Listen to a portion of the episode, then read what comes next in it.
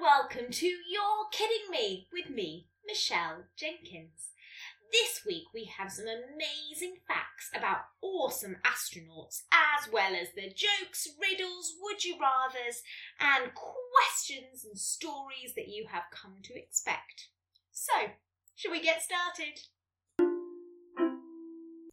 Joke. You guys have been sending in so many amazing jokes, and I just can't wait to share them all over the next few weeks. But here's the first three that I have chosen. The first one is from Jack, age six. Why did the dinosaur cross the road? Because the chicken wasn't born yet. the next one is from Jackson, age seven. What's a frog's favourite sweet? Lollyhop. and the last one is from Abby, age five. Why do ants never get sick? Because they have little antibodies. I really liked all of those and I can't wait to keep sharing them.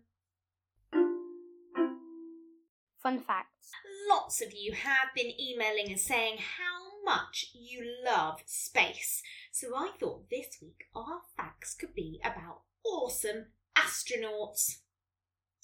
Did you know that astronauts actually sometimes wear nappies? Kind of. They have something called a maximum absorbency garment. But it does the same thing. If they can't go to the toilet for ages because of delays, then they have a backup. also, astronauts have to train to use the toilet because it's basically a big hose with a hoover at the end, so they have to position themselves quite well. In the training toilet at NASA, there's even a camera so that they can practice standing over the hose. Can you imagine? Astronauts also are very silly standing up while they sleep. They sleep in a big sleeping bag that's attached to the wall and they end up looking a little bit like a caterpillar. the astronaut suits that they wear cost over $12 million each. That's about £8 million. So very, very expensive. I don't think we can have one for Christmas. and lastly, astronauts grow taller in space. Some up to two inches taller. And that's because they have less pressure on their spine because there's less gravity, which helps them grow a little bit taller. Would you rather? Now, this week's Would You Rather isn't as gross, but it's definitely quite tricky. Would you rather explore space or explore the ocean? I think this one's really tricky because I want to explore both. But if I had to choose, I think I would go for space because it's so endless and there might be so many other planets with different aliens or even another Earth out there in a different universe. How about you? What do you think? Riddle me this.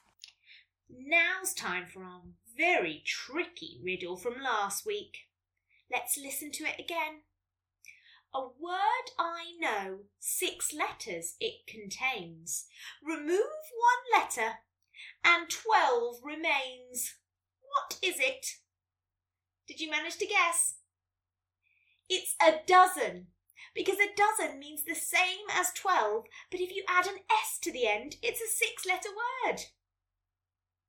Now for this week's riddle.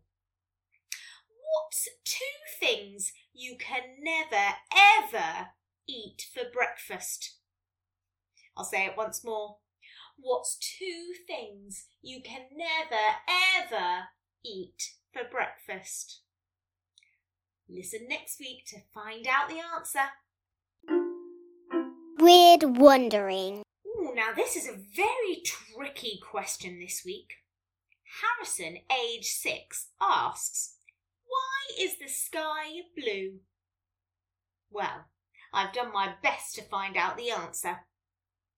So, light from the sun looks white, but it's actually made up of all the different colours of the rainbow. and light travels in waves, and some are very, very long, but some are very, very short.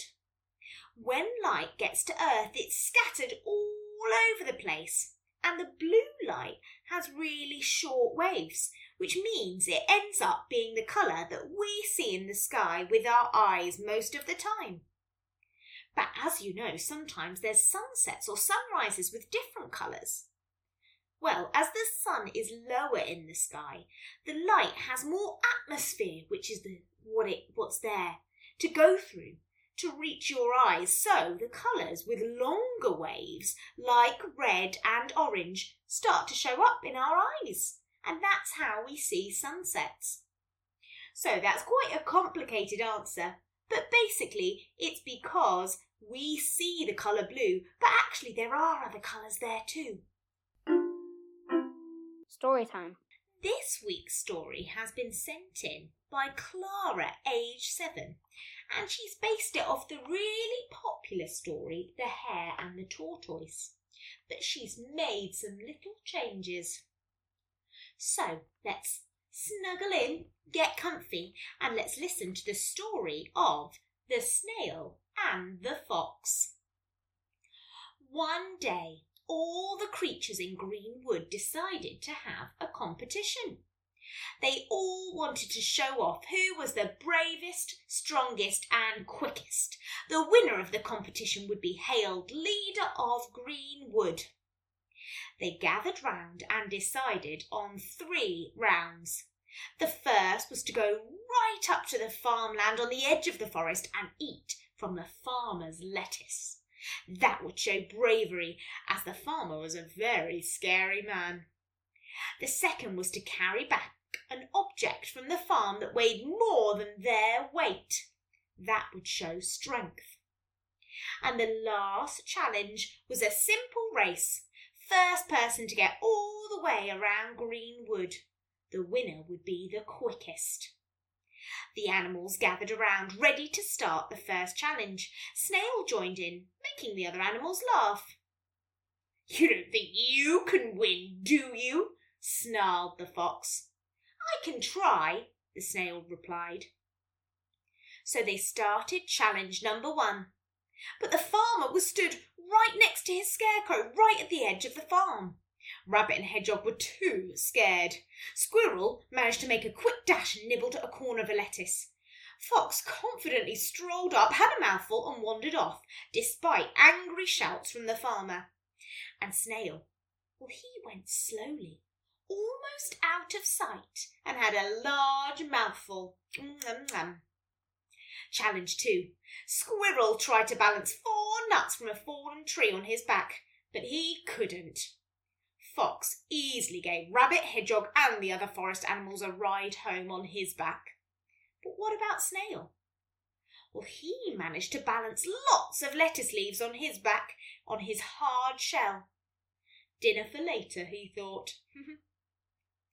the animals couldn't believe it. Only two animals left for the final challenge Fox and Snail. But there was no way Snail could win, they thought. So the race started.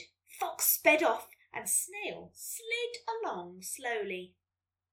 After a while, Fox thought he'd take a break. There was no way Snail, way Snail would be there for hours. Of course, minutes later, he didn't notice the tiny snail sliding past him. Snail slid and slid on and on until he could see the finish line. The other animals couldn't believe it as he won the race. Seconds later, Fox bounded over, realizing he'd rested for too long, but it was too late.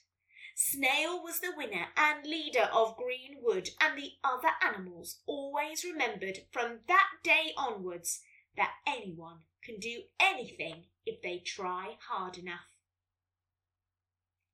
What a lovely story, and I like how it's changed a little bit from the original story, but not too much.